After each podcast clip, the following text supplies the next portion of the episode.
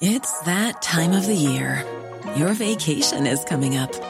You can already hear the beach waves, feel the warm breeze, relax, and think about work. You really, really want it all to work out while you're away. Monday.com gives you and the team that peace of mind. When all work is on one platform and everyone's in sync, things just flow wherever you are. Tap the banner to go to Monday.com.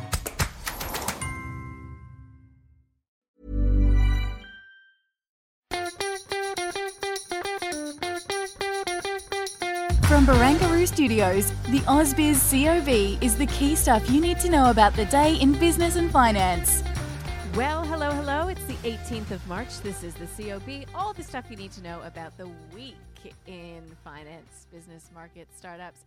Because, of course, it's a Friday. Happy Friday to you, Scuddy. TJF, and uh, happy Friday to yourself as well. Well, what a week it's been. I'd say all about, yes, um, the war in Ukraine always comes first in front of mind, but um, rates, really, rates, rates in this environment where we've got a war in Europe, where we've got, you know, inflationary expectations amongst consumers riding high, in reality also soaring. So, pretty interesting times. Absolutely. Uh, the start of a uh, tightening cycle in the States. So the first time in three years that we've seen a rate hike. Uh, always a momentous occasion. Where it ends up is going to be anyone's guess. The, uh, the Fed looking to go and uh, manufacture a soft landing doesn't always play out like that. So it's going to be incredibly interesting. We saw the Bank of England as well going hike rates. We've got the ECB talking about rate hikes. And even the RBA, after what was a stellar jobs print yesterday, has to go and start acknowledging that the, uh, the improved landscape probably does not justify keeping the cash rate at 10 basis points. Nope.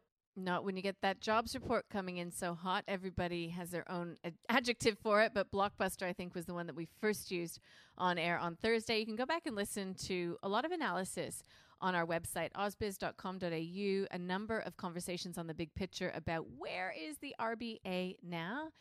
And also, I mean, I think you wrote about it, you know, a couple times this week, perhaps. Is just, you know, will there be a, a breath of fresh air coming through the RBA?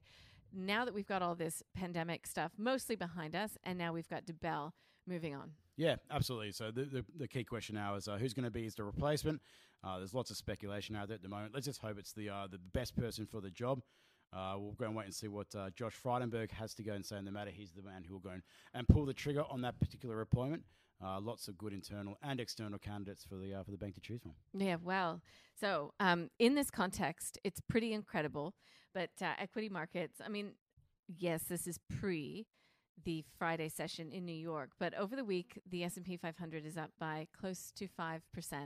Our local market closing up around 3% over the 5 trading days. Pretty extraordinary when you consider we've seen tightening from the Fed, seen tightening from the BOA, talking about E, I should say, talking about tightening coming from the RBA backdrop of war in Europe, soaring oil prices. I mean, yes, commodity prices did come back slightly this week, but but really, it's a yo-yo. It is, and it is still tricky, and I still can't think it's uh, no, it's far too early to go and say that the coast is clear when it comes to that front. Uh, we've got uh, quarter end, of course, getting pretty close as well at the moment. A lot of people making uh, no particular movements there. We've got options expiry in the states tonight yep. as well, which will also go and funk things up, no doubt.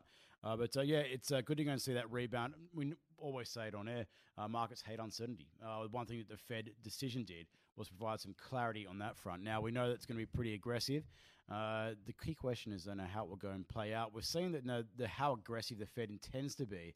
That some of those back end yields have just started to go and come off their highs a little bit over the recent days as well, and that may have gone and helped spark that uh, big bounce we've seen in those non-profitable tech names in particular. Yeah, because tech has made a comeback. We've got an interview up online today. We um, conducted earlier this morning about tech and the rebound that we're seeing there.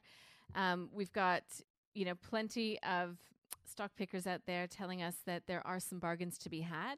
Uh, we had a good chat with Sean Fenton from Sage Capital. He talked a lot about some of the energy names here in Australia, but also one tech related name, kind of, kind of interest rate related as well, that he's picked for these uncertain times. So you can have a listen to that. It's available via the show notes. Um, you've also got a buy, hold, sell available from Chris Conway from Marcus Today, talking about um, how to protect your portfolio or how to deal with your portfolio in this rising interest rate environment. Um, so yeah, there's lots of stuff down under. You had a chat with Stuart Roberts from Stocks Down Under talking about fallen angels. What were those ones? Uh, stocks that have been belted, uh, put bluntly, uh, based on the results, but uh, no, off one-off factors. So maybe uh, unjustly belted. Um, so a bit of a contrarian tinge today uh, for Stuart Roberts. So always enjoy having a chat with him. So four for Friday, I'm going to call it.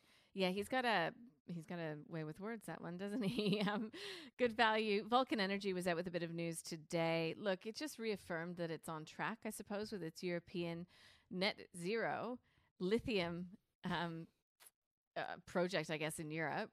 Sorry, I'm stumbling because Scotty's smiling here. Um, every every sing, every single buzzword you could possibly put into That is exactly what Luke Winchester from Merewether Capital had to say.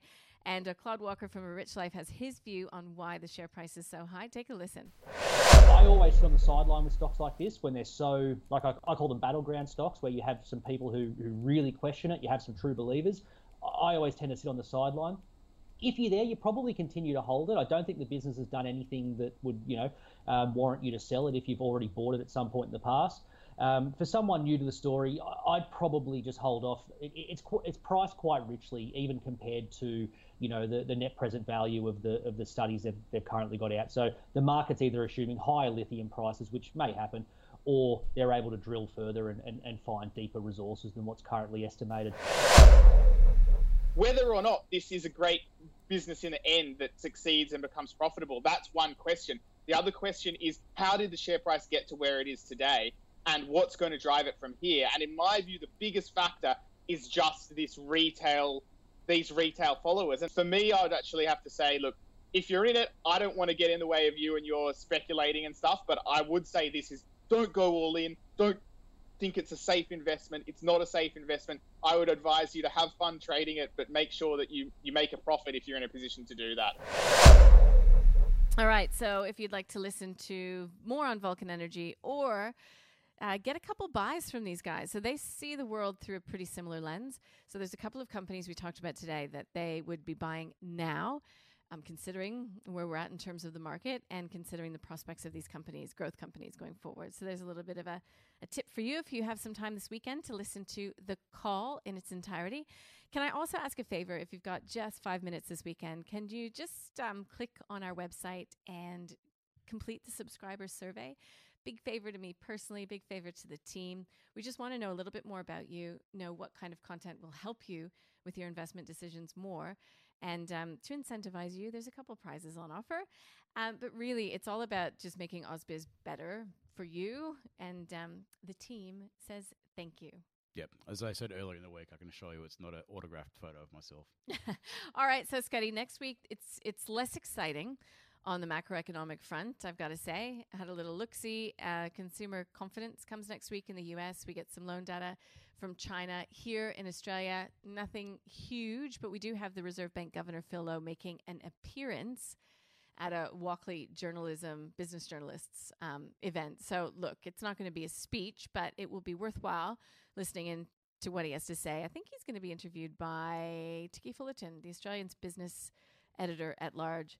Um, uh, today, just to just to summarize, Scuddy, we saw the local market. Um, yeah, still making some ground, not as enthusiastic as on other days this week, but pretty decent performance being put in. What's um what's going to occupy your thinking this weekend when you're not changing nappies and, and mm. doing all those other fun things? Yeah, Peter Rabbit uh, outfits. Uh, yeah, uh, what's going to be occupying my mind? Uh, probably, I, I still expected that we're going to get some announcement when it comes to some easing in China. I'm surprised we haven't heard anything yet. Maybe it'll be this weekend. You mentioned the uh, the loan prime rate that will be set on the 20th. So, of course, that'll follow in the weekend. So, it'll be Monday. We're going to hear from the PBOC. Um, there's, a, there's a chance that there might be a reduction there as well. We know that there's some support, uh, supportive comments have come through from Chinese leadership. Uh, we know that uh, the five-year loan prime rate is very, very sensitive to the, the, mortgage market there in China. So we'll keep a close eye on that one. But as you said, uh, a lot of the uh, the macro events front-loaded this month. So we'll sit back and wait. And I dare say, unfortunately, it'll be geopolitics that goes and drives matters. Hopefully, it will be good news. All right. Well, look, Scotty, thanks for another good week. Thank you all out there for listening or watching, however you consume our AusBiz content. And uh, we really look forward to connecting with you in some way again next week. Have a safe and relaxing weekend. We'll see you on Monday.